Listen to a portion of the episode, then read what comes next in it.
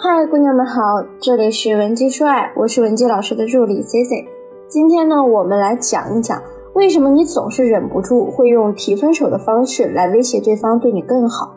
我有个表妹，前几天她给我打电话说她又分手了。本来呢，我以为她心情这么沮丧是被男朋友甩了，还想着安慰安慰她。后来她在跟我讲原因的时候就告诉我，哎呀，这次分手啊，其实是我主动提的。我就是说说气话嘛，我又没想到会真的分手。那之前每次我都提分手啊，可是每次他都会挽留我，谁知道他这次不知道吃错什么药了，一去不回头。那以一个咨询师的角度来看啊，这种用提分手的方式让对方挽留你，或者试探对方有多爱你的想法，本来就是要冒很大风险的。当然，如果你是才开始使用这个套路，那你可能已经成功了一两次了。用提分手换来了对方的挽留和不舍，但如果你现在再次使用这种提分手的套路，对方对你的回应并不热烈，也并没有急着想去挽留你，那是因为他已经感受到了你在不断的用分手来威胁他。这个时候呢，你们的感情在他眼里就很容易变质，最终呢，就很可能导致他厌倦了被威胁的感觉，认为既然你这么想分手，大不了就分吧。那你知道为什么当你缺乏安全感时，你总是第一时间想到提分手这样的威胁方式吗？我们每个人呢都具有不同的依恋人格，大致分为安全型、焦虑型和回避型。你会不自觉的以分手要挟对方，是因为你可能属于焦虑型依恋。那是什么造成了你的焦虑依恋呢？可能啊，在你婴孩时期，父母对你的需求总是不能及时回应。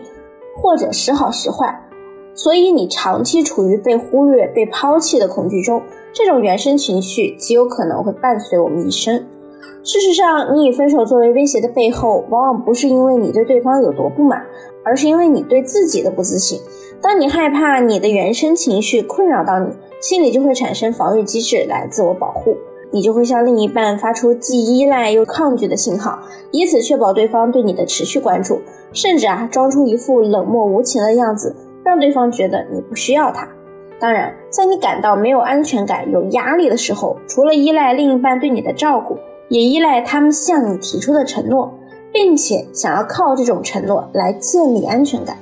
所以，当你们两个人发生争吵时，你就想通过对方先道歉，或者强烈挽留你，来感受到你是被重视的。当然，这不代表你这辈子啊会一直如此焦虑。因为每个人他的依恋特征并不是一蹴而就的，我们在经历不同的关系和环境变化时，也会不断的更新我们对自我和对他人的认知，从而演变为其他的依恋模式。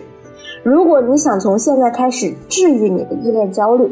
首先要认识到，短时间内从伴侣身上获得依赖或者承诺，确实可以缓解你当时的焦虑。但我常告诉大家，做人呢一定要本着走一步看三步的态度。从长远来看，这意味着你需要不断的让对方随时给你承诺，就像毒品一样，让你逐渐上瘾，造成更大的依赖。所以啊，你的另一半第一次被你分手威胁时，立刻向你投来了关注和承诺，你就觉得这缓解了你的焦虑，而且还让你感受到了他爱你。你对这种方式上瘾之后，如果有一天他觉得实在是太心累了，不想像以前那样去挽留你，你随时会面临崩溃。除了闹分手，还有一些女性啊会自残、自我诋毁，以这样等等的方式去试探对方，只为了通过这种方式呢让对方向你传达关心。那想要彻底根治你的依恋焦虑啊，重点在于。把你的生活重心从如何得到伴侣关注，转移到如何提升自我价值感，解除对伴侣的过分依赖。那第一，在日常生活中要有意识地控制自己的依恋情绪。你并不是突然有了依恋焦虑，这也是通过你儿时一点点不愉快的小事累积而成的。所以，不要等到发生矛盾才想着如何缓解焦虑程度，而是从日常小事做起。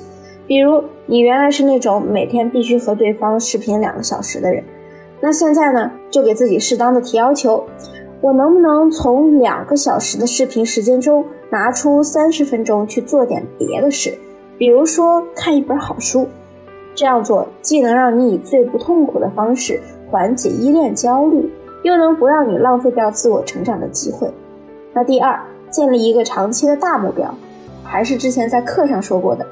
有目标的人不一定自信，但自信的人一定是有目标的。所以啊，你现在需要为自己树立一个长期的兴趣爱好，或者是工作。这里要求你这项兴趣必须是围绕自己展开的。比如，你决定让健身成为兴趣，在这个大目标前提下，为自己设置一个小的目标，比如说先练出马甲线。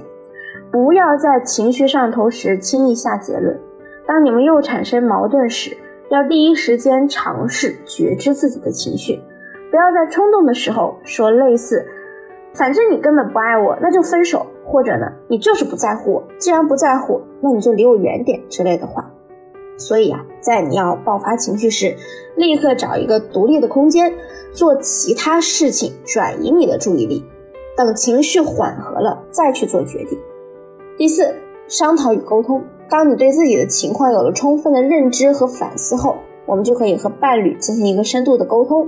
让他去了解你成长的经历，以及这些经历是怎样导致了你现在的一脸焦虑。最好的是有一些具体的事件，比如说，你可以这么说：我小时候啊，一直想要一个芭比娃娃，可是我父母呢，从来都不愿意满足我这个需求，而且每次我一提这件事啊，他们就会打断我。所以现在的我总是害怕自己的需求再次被忽略，所以我现在就是这样焦虑的样子。我们就是要让对方知道，当你在做这些事情时啊，你的内在情绪是恐惧被抛弃、被不信任或者被攻击。你也可以询问你的伴侣，问问他，你下次有情绪焦虑的时候该如何做，他才能理解。在这种情况下呢，两个人共同去探索解决问题的办法，过程中也会有助于修复你们的关系，避免依恋焦虑再次发生。如果你也有类似的困扰，或者你目前也有解决不了的情感问题，可以添加我们分析师的微信文姬零零五，文姬的小写全拼零零五，发送具体问题给我，我一定会有问必答。好了，下期节目再见，文姬说爱，迷茫情场，你的得力军师。